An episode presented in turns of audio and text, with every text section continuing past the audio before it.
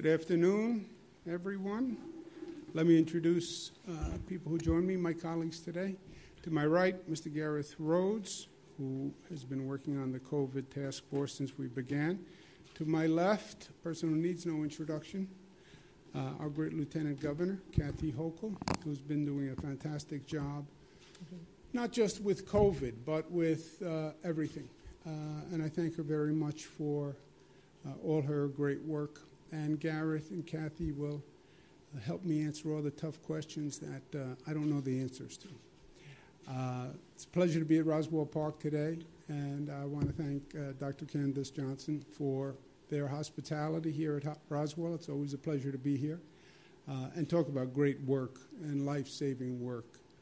Uh, congratulations to all the people at Roswell. Let's give you an update as to where we are. Day 331,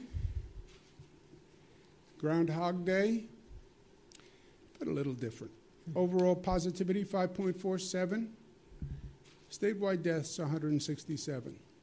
That's always the most difficult number in this presentation, and that's 167 lives, that's 167 families, it's 167 wives and daughters and sons and husbands, and they're in our thoughts and prayers. Hospitalization up 117, ICUs down 5, intubations plus 8. If you look across the state at uh, the hospitalization rate, uh, percentage of population hospitalized by region. You see it's uh, Long Island and Finger Lakes once again. Highest positivity is Long Island. Within New York City, it's the Bronx. And uh, the Finger Lakes, which has made some progress over the past couple of weeks, but the Finger Lakes is still an issue for us. Uh, Long Island is an issue, and uh, the Bronx in New York City uh, is an issue. So we're going to be focusing on those three areas. We're working on three tracks simultaneously, if you will. First, keep the spread down, control COVID. That's obviously the national priority. Second, vaccinate New Yorkers. And third, get on with life, rebuild the economy, get back to work. Uh, this is unsustainable, this situation that we're in. It was never a choice between public health and reopening the economy. You have to do both, but you have to do it intelligently. On controlling the COVID spread, the good news is the number is down, uh, and it has been continuing uh, to decline. You look at our high point, we're at 7.9. That's in the beginning of January. We're now down to about 5.85.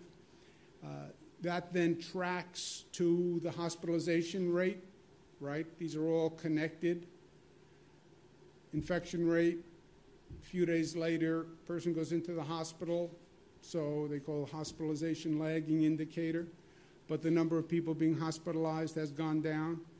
You see, this is true all across the state. These are the curves in different regions. I know they look like scribble from a fourth grader, but they're actually the curve in each region, a little different in each region but uh, overall, every region you see on the decline, some areas faster than others. Uh, one of the most important numbers, we don't talk about it every day, is the rate of transmission, what they call the RT rate. This is uh, for every person who is infected, how many people do they infect?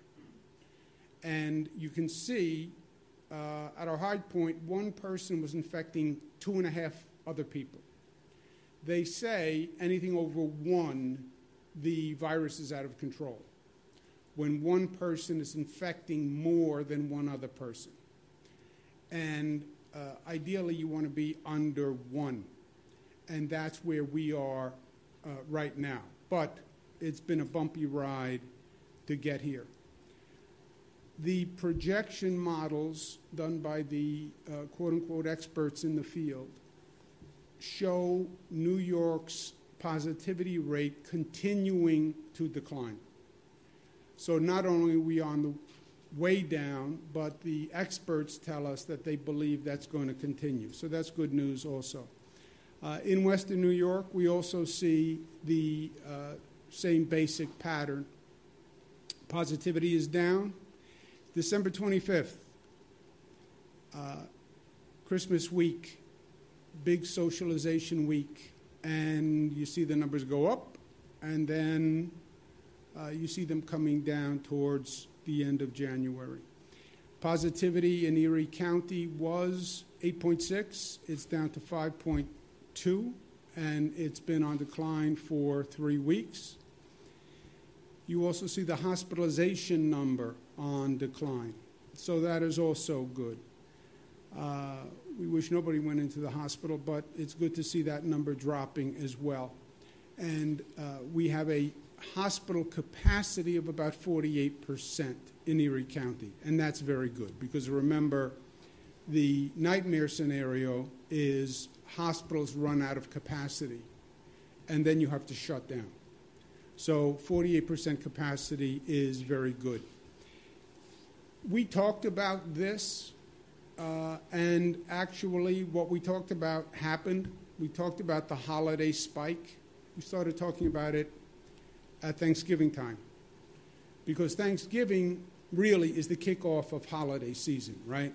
You go to Thanksgiving, the next day is Black Friday, everybody starts shopping, and you go Thanksgiving, Christmas party, meet me for a drink, celebration, into Christmas, into Hanukkah, into Kwanzaa. Now it's New Year's Eve, now it's New Year's Day, and that's all increased social activity. We were saying celebrate smart, celebrate smart, celebrate smart. But just the increased social activity, we were afraid you were going to see a spike. And uh, we said wear a mask, celebrate, Lord knows it was a terrible year, but celebrate smartly. And we saw that holiday spike. Uh, we said we hoped the spike would end after January 1 when people stopped socializing as much. And then you start to see it trail off, and we talked about mid January and late January, where we would see the spike dropping. And that's right where we are, frankly. Uh, we're seeing that spike come down. That's the positivity numbers down and the hospitalization numbers down. So now we can start making adjustments, right? Uh, I talk about open the valve, close the valve. When the positivity is down and the hospitalization rate is down uh, and the infection rate is down and the RT rate is down, then you can increase economic activity. And uh, we're through that holiday period. By the way, other states uh, had a much higher rate of infection during the holiday period. I believe New Yorkers were smart about it. The increased activity was going to raise the rate, but I think they were smart about it. And I think that's why you've seen the positivity rate did not go up the way it did in uh, other states.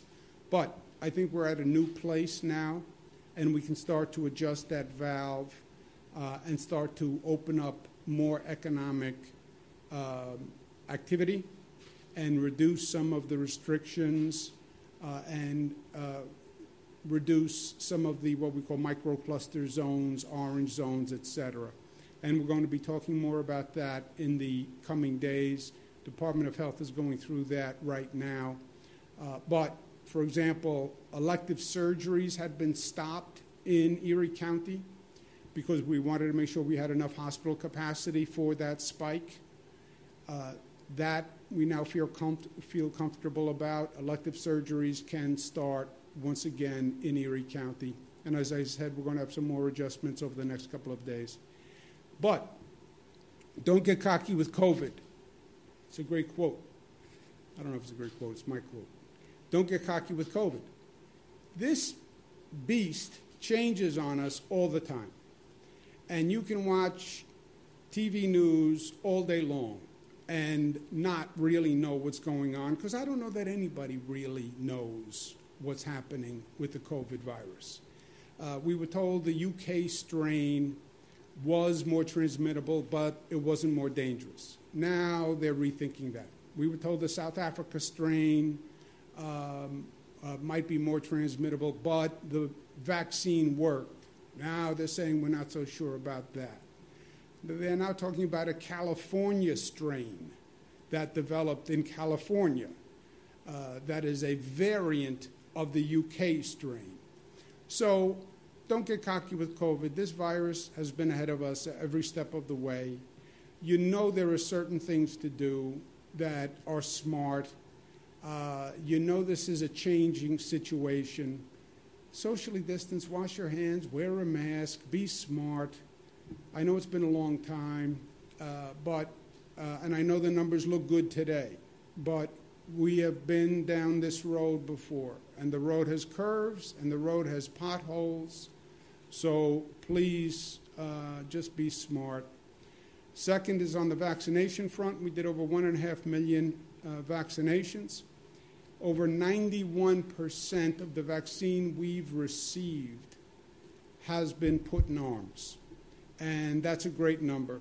Uh, and I congratulate uh, all the providers who are involved in doing this. When we say uh, we run, we're 91%, people say, oh, a uh, few more percent and they're out. We don't run out of vaccine. We get a weekly allocation from the federal government, and it goes week to week. When we say we've used 91% of our vaccine, that means we've used 91% of all the vaccine that we have received to date. Uh, and then they start with a shipment every week from Washington. The shipment for week seven starts arriving tomorrow, the next day, the next day, the next day. It arrives throughout the week uh, because literally it's delivered, it's mailed, FedEx, etc. So uh, it arrives at different times.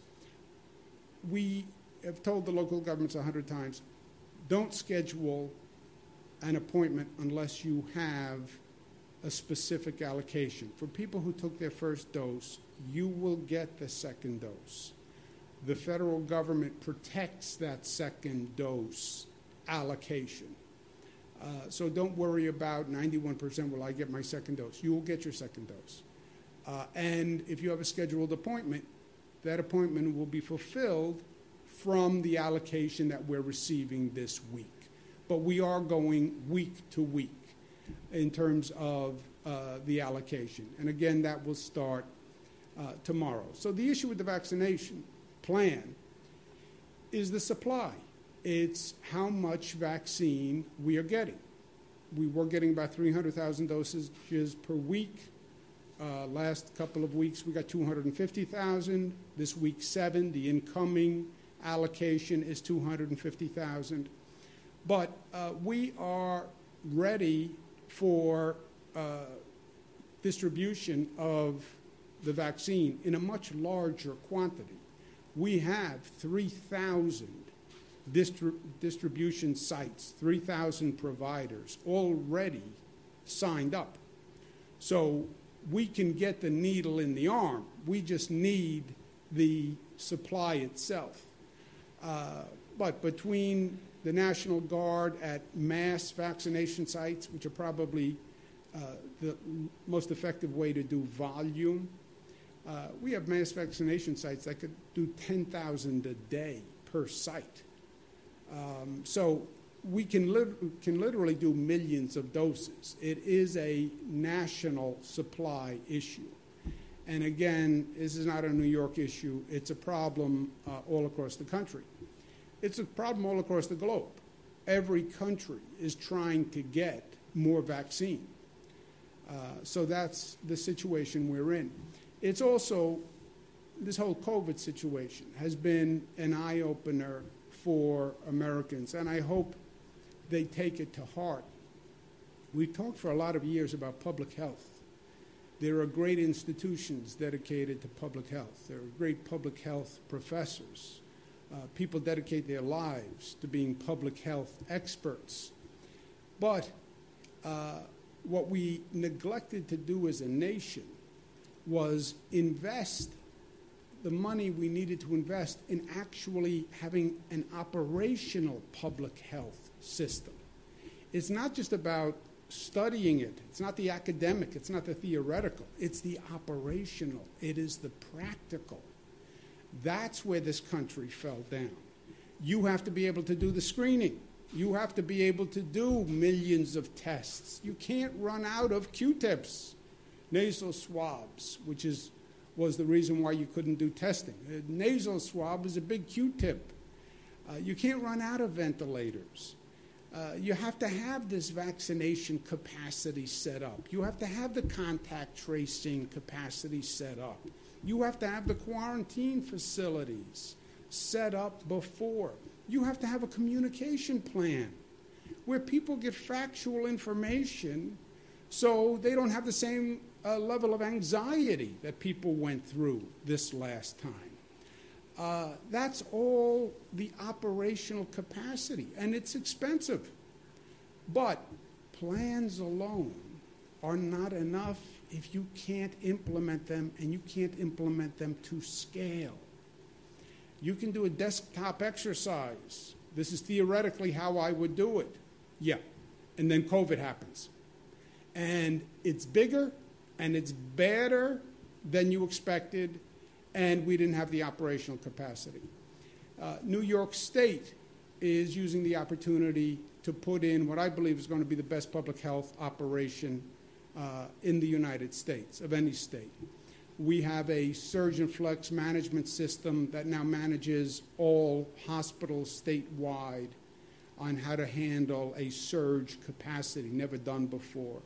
Uh, PPE stockpiles. You can't run out of N95 masks.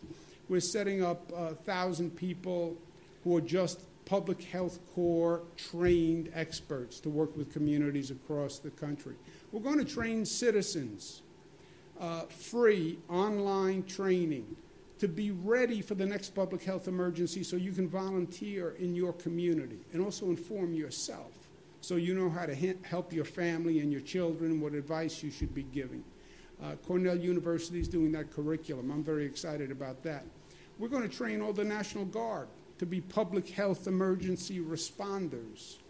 You have to be able to test people coming in at the borders. It can't be you land at J- JFK Airport or Buffalo Airport uh, and they check your fruit at customs, but you can walk in with a virus. I mean, uh, we have to have that screening capacity. We're setting up the quarantine facilities. Uh, we didn't have enough lab testing capacity in this country to do the number of COVID tests we needed to do. We didn't have any contact tracing capacity. We had plans for all of this, uh, but no actual capacity to do it. So uh, we've all learned. The Biden administration, uh, I believe, gets it. And I believe they take public health seriously. And just in the past few days, you've seen a big difference. Uh, and they've taken actions that I think were long overdue. I think the mask mandate was long overdue. New York State was the first state to pass a mask mandate. Uh, it saved countless lives. Uh, they communicate factually. Let the experts speak and give people information because when people don't get accurate information, uh, they are more nervous about the situation. Uh, they're increasing production of the vaccine. And they're going to give states projection allocations so states can plan. Right now, we go week to week, and we don't know what we're going to get next week. So I can't tell Erie County what we're going to get next week. So they don't know what to schedule. Uh, and uh, every week, you get a new number, and then you have to figure out how to allocate that number, how to plan that number there's, there's no operational intelligence to this.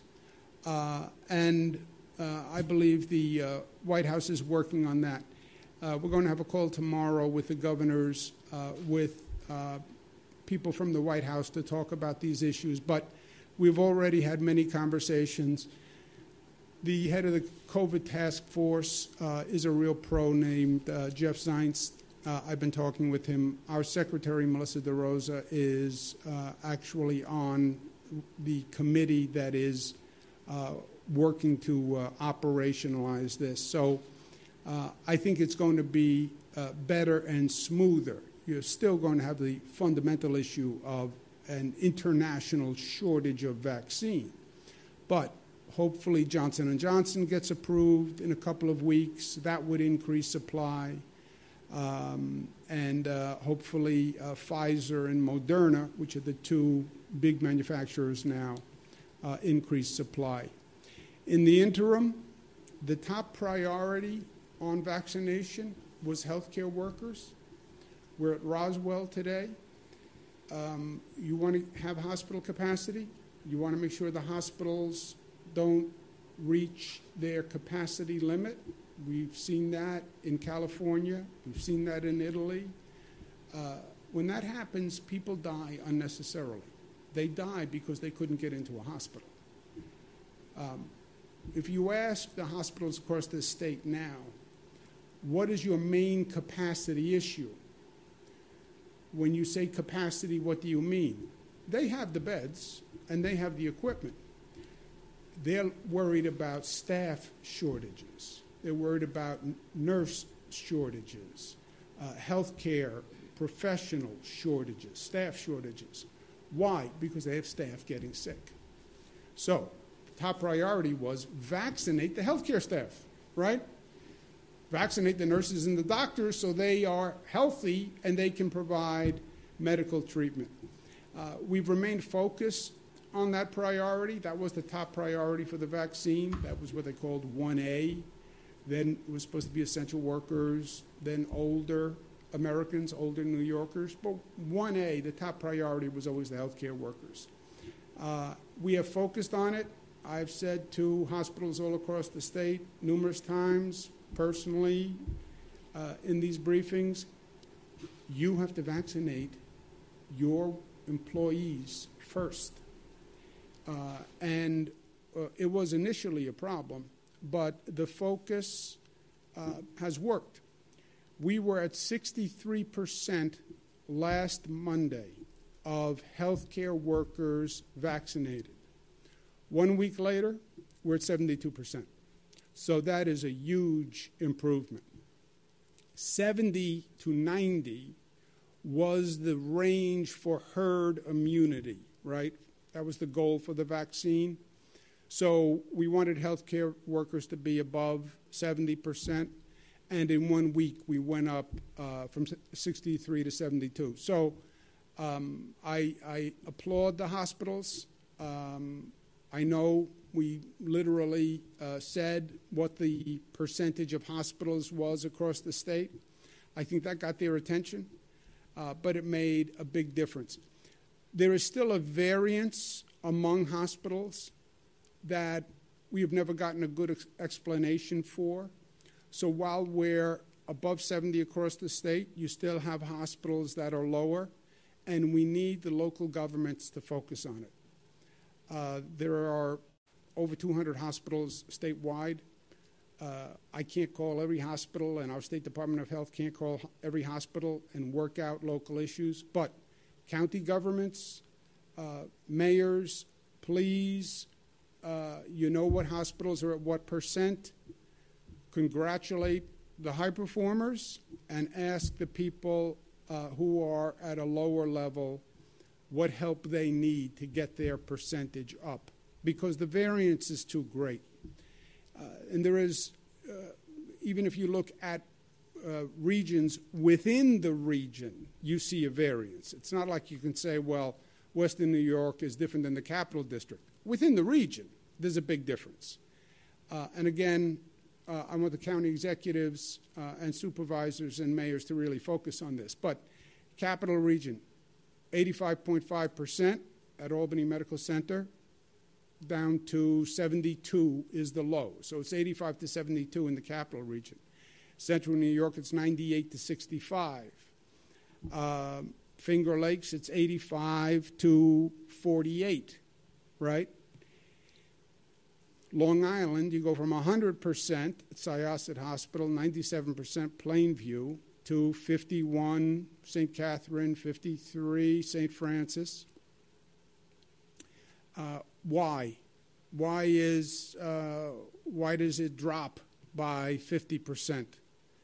Uh, Mid Hudson, you go from 93 to 40, right? Uh, why? Uh, why is Northern Dutchess Hospital, St. Luke's, Health Alliance Hospital, what's the differential among these hospitals? There are going to be a certain percentage of healthcare workers who say, I don't want to take the vaccine. I get that.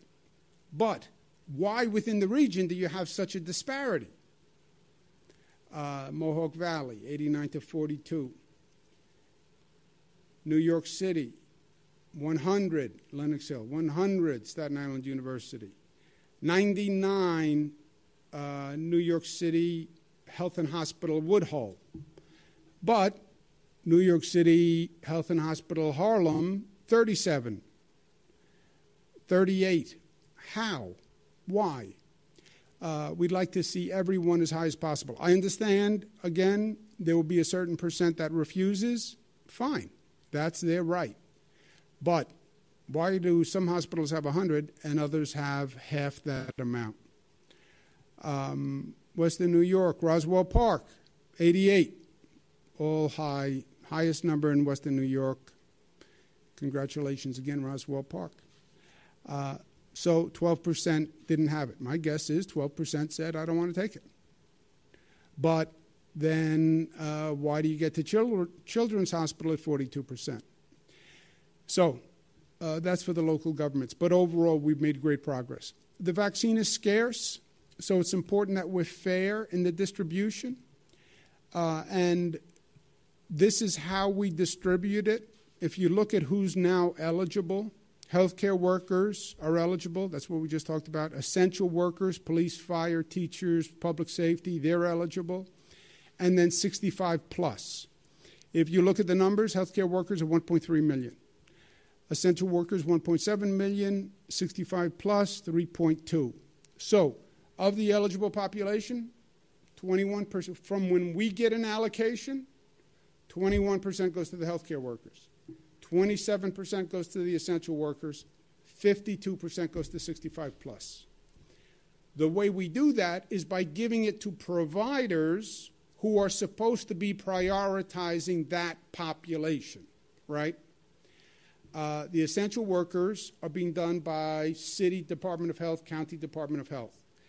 Healthcare workers are being done by the hospitals, FQHCs, 65 plus by the pharmacies and the mass distribution sites.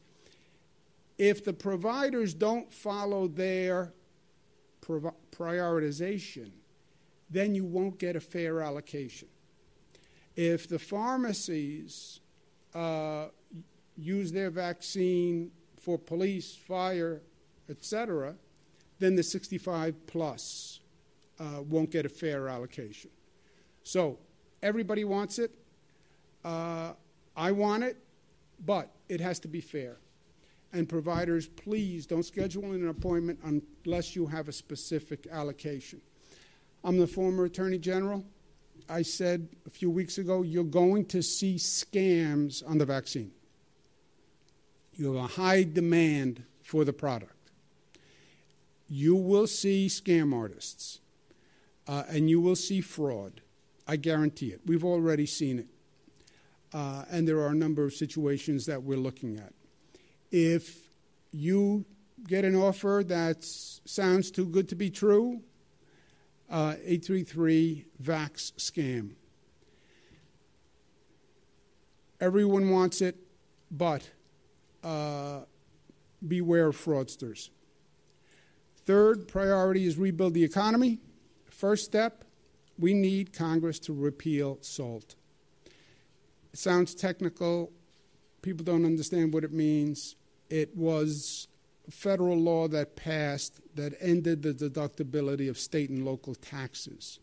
It was the first double taxation in the nation's history. Federal government taxes the tax that you pay to the county or the city or the state. Federal government, government now taxes what you pay in property taxes. So you pay $4,000 in property taxes, the federal government now taxes that $4,000. Whereas up until now, you deducted that from your federal income. They now tax your property tax. First time in history. They did this three years ago. Everyone said it was unfair, it was partisan, it was political, it was terrible. It costs, on average, $2,600 for New York taxpayers. Everyone said they would repeal it. They now are in a leadership position, repeal it. Uh, that will be a big deal for the state of New York. Second, what they call state and local financing. The state has a very big deficit. If I have a deficit, we have to cut. If we cut, we have to lay off essential workers. We don't want to do that in the middle of a pandemic. We have a $15 billion cost from the COVID crisis. That's what Washington has to help this state and every state with.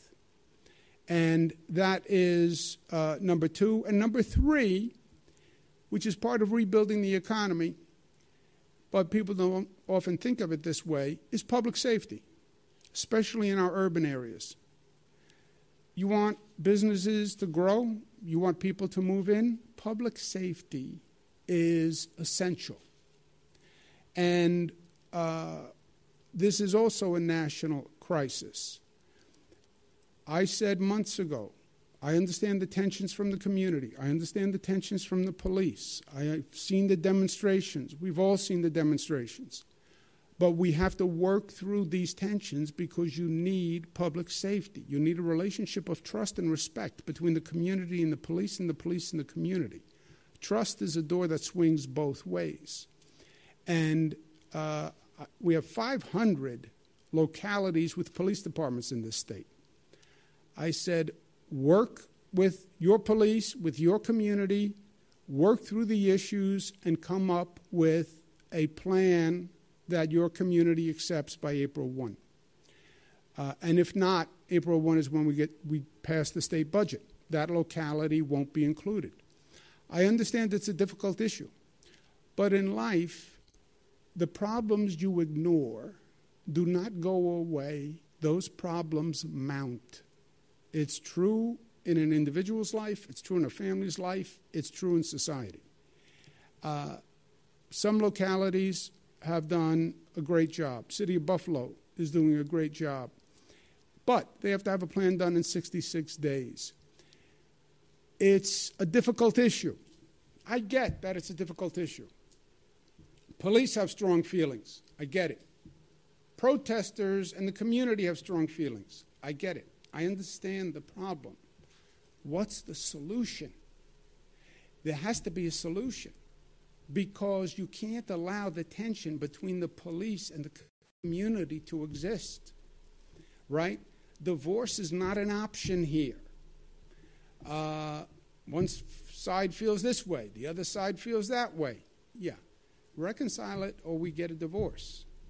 We can't get a divorce because we need public safety. So we have to reconcile these feelings and these tensions.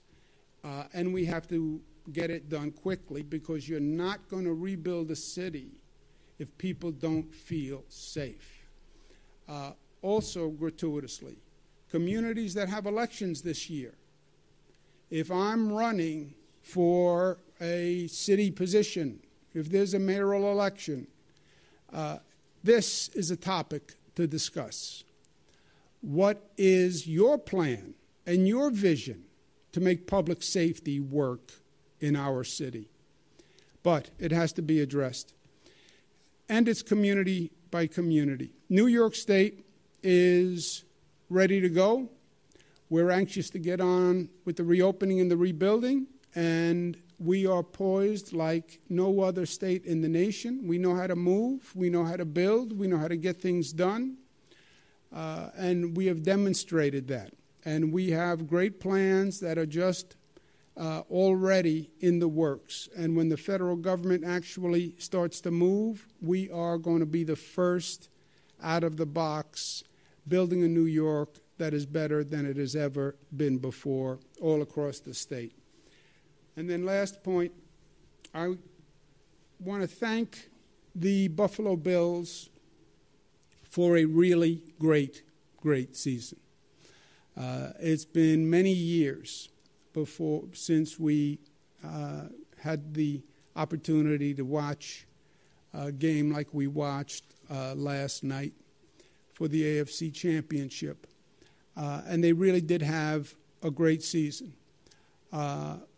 A lot of great talent, a lot of great young talent with a lot of promise for the future. But best of all is the way they played together as a team uh, and the way they supported each other. Uh, even last night in the game, there was a couple of instances where uh, you saw how the team rallied together to protect each other uh, and defend one another. Uh, and it was beautiful to watch. Yes, we would have liked to have a different outcome, uh, but that does not diminish uh, the accomplishment that was uh, achieved by this team. Uh, and we thank all of them. Kim and Terry Pegula, they have been uh, beautiful to work with, and they brought such pride to Buffalo. Coach McDermott, General Manager Brandon Beane, we all work together to get fans in the stands uh, safely. Uh, and I know they appreciated that. And 7,000 fans cheered like 70,000 when they were in Buffalo. But that is the Buffalo way, right? And the Buffalo Bills, what's beautiful about them and beautiful about the relationship between the team and the city, the county, Western New York, really. Uh, the team symbolizes Buffalo. There is no quit in Buffalo. There was no quit in Jim Kelly. There's still no quit in Jim Kelly. There's no quit in Thurman Thomas. There's no quit in Buffalo. Uh, Tim Russert was a beautiful friend of mine, passed away too young. There's no quit in Tim Russert. That's, that's Buffalo. That's the new, that's the Buffalo spirit. That's the Buffalo constitution. You know, they're not going to back down. They're not going to give up. And that's the essential quality in life. That's what resonates all across the nation about the Buffalo Bills. People have said it all different ways. Uh, Mark Twain, it's not the size of the dog in the fight, it's the size of the fight in the dog, right? Winston Churchill, never give up, never give up, never give up. That's the Buffalo Bills. That's Buffalo.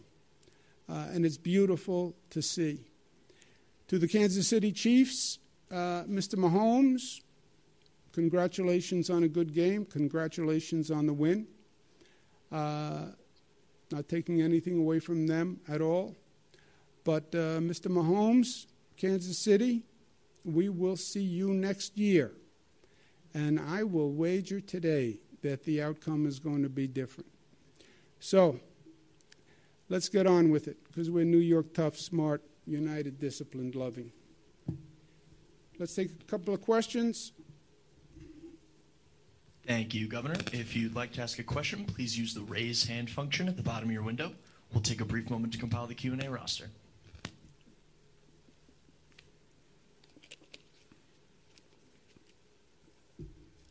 Governor, your first question comes from Chris Horvatits from WIVB TV. Chris, your line is open. Please unmute your microphone. Hey, Governor, two questions for you. You indicated a few minutes ago that the state's ready to uh, loosening restrictions, and I know you said you'd have more information in the coming days, but where might be the first areas we'd see that? And the second question is in regards to the contact tracing that the state's been doing uh, for fans who are at some of the Bills' home playoff games. Uh, have you identified any spread of the virus at uh, either of those two home games? The uh, thank you, Chris. Two questions. First, on the adjustments, we believe that we are at the end of the holiday spike period. Somebody spiked the punch. This was the holiday spike period. From the increased celebrations. We believe it went up. We believe it came down, and we believe we're we're seeing uh, a a flattening and a reduction. the experts say that's what we should expect. Uh, my valve analogy you watch the dials, watch the positivity rate, watch the hospitalization rate, watch the RT rate. When they're down, open up the valve, allow more economic activity through the pipes. Uh, I believe we're there. That's why we opened elective surgeries in Buffalo. Department of Health, which uh, ultimately makes these decisions, is reviewing the data that I just went through with you. Uh, the IHME model, which says uh, that's the Gates funded model that says uh, we're dropping the RT rate, et cetera. They're reviewing that uh, today. I believe we'll have announcements on Wednesday. Uh, but the situation is basically true all across the state. Um, even Western New York, which was a problematic area for many, many weeks, uh, the numbers are much, much better in Western New York. So, and we are at the period of time where we uh, believe uh, those adjustments are sound. Again, don't get cocky with COVID because, God forbid, something happens with one of these new strains UK strain, South African strain, Brazilian strain, California strain. Always be on guard, but react to the facts today is the best we can do. And uh, I'll have those announcements Wednesday, but it would be a statewide, uh, there's no region that is extraordinary um, in that regard. We have some areas that are a little higher than others, but nothing that is extraordinarily different. Uh, I don't believe we have found any spread from any of the uh, home games. Gareth will correct me if I'm wrong. Uh, but I don't believe we found any spread. Remember the way we did it? It was a demonstration of a model had never been done before in the nation, by the way. Roughly 7,000 people, everybody tested before they went into the game. So, uh, and then they socially distanced, masks, etc. Uh, and but you did it for 7,000 people, and I think that's an important key on reopening the economy. Uh, if you can test people in large venues like that, and you don't see any spread afterwards, that's a heck of a model to replicate.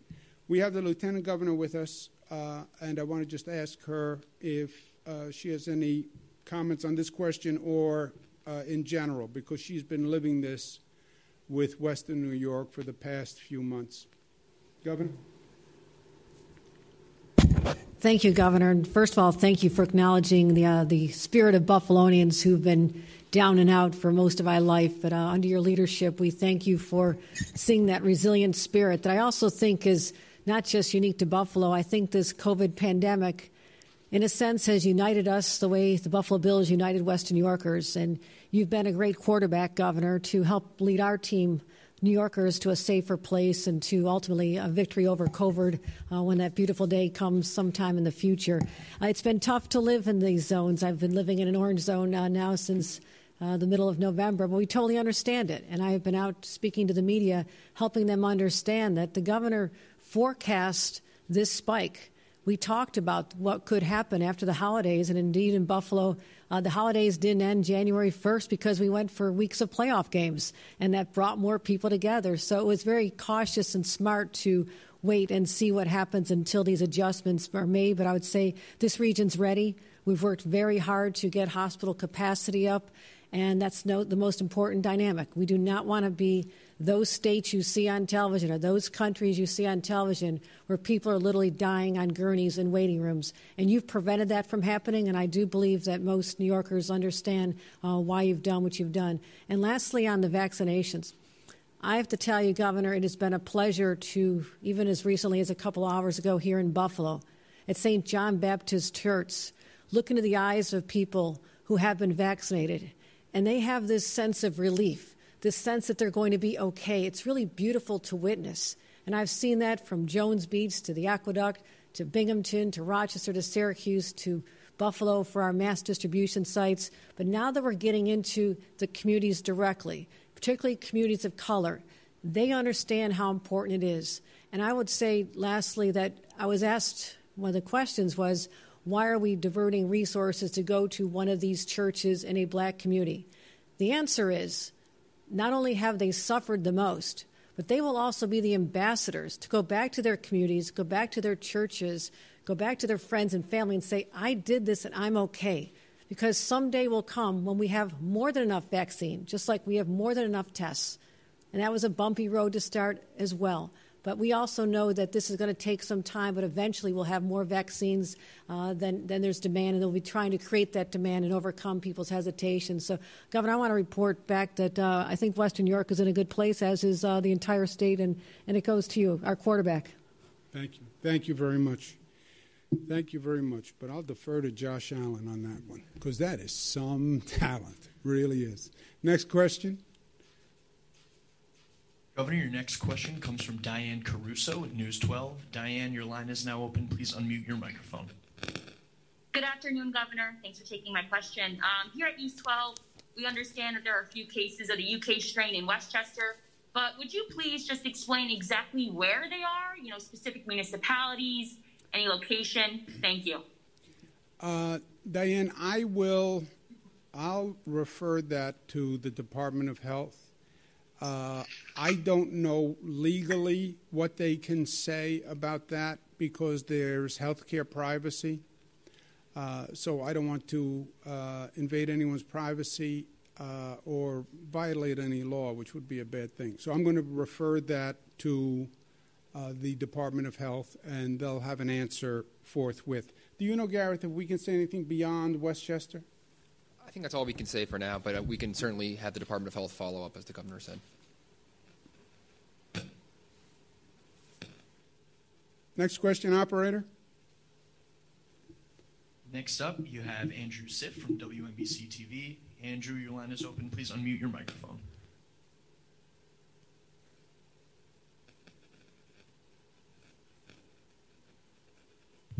All right, we're going to come back to Andrew. Uh, next up, we have Bart Jones from Newsday. Bart, your line is open. Please unmute your microphone.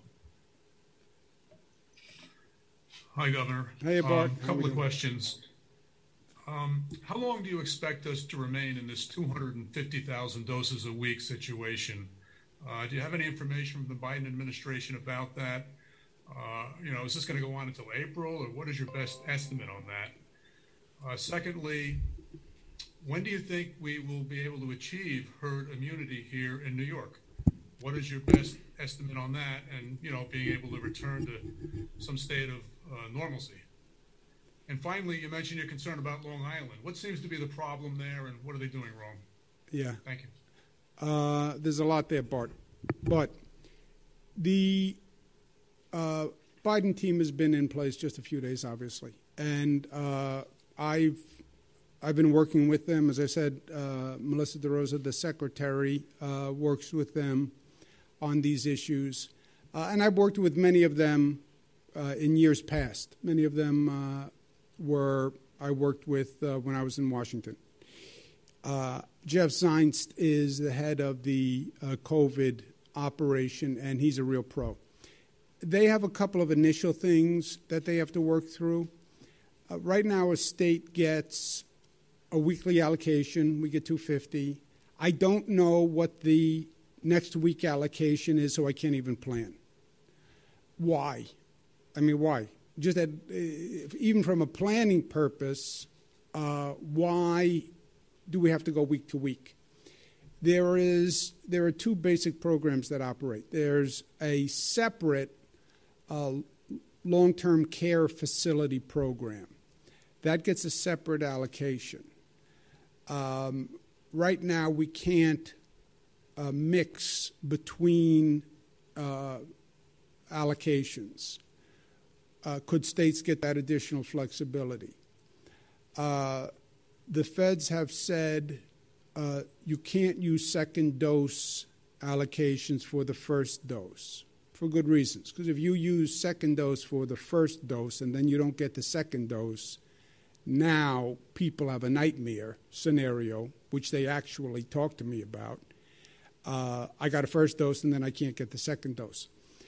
Uh, I believe uh, and then they have a national inventory control issue that they have to work through because you have different states operating at different rates of vaccine usage. Uh, our rate of vaccine usage is very high. So I'm out today, effectively. I'm waiting now for the vaccine. There are some states that are not out and uh, that they're working on previous allocations. How does the uh, administration balance that nationwide? So it's complicated. Uh, I'm talking to them about it. We're going to have a meeting this tomorrow with all the governors, uh, and uh, Mr. Zients is going to be making certain announcements on that tomorrow. Uh, I'm the chairman of the National Governors Association, so I've been working to uh, coordinate that, and, and we'll do that tomorrow. Um, but the the projections, uh, the expectations, uh, increasing the supply, I know that's number one, two, three on the COVID task force priority list. Uh, on the Long Island uh, positivity rate being higher, you know, in some ways, as complex as this is, as, as simple as it is, it's personal behavior. We're not getting large clusters where you can say it was this, it was this concert, this party, this wedding. It's uh, just personal behavior and awareness uh, across the board. We're having conversations with uh, the large hospitals, the local elected officials, because we want a targeted strategy for Long Island. Uh, because it's not just, as you know, Bart, it's not just one week uh, or two weeks here. You've, you've seen the, this line going up. And if you watch those lines, they don't bend quickly anymore. They tend to follow the trajectory. Uh, so I don't have a good single answer on what happens, uh, why it's going up in Long Island. Uh, but uh, give us a few days. Next question, operator. Next up, we have Therese Loeb Kreuzer from the Downtown Post NYC. Therese, your line is open. Please unmute your microphone. Thank you. Can you hear me? Yes, I can. Good. Hello there. Uh, I want to ask you about the 75 plus um, population, Governor.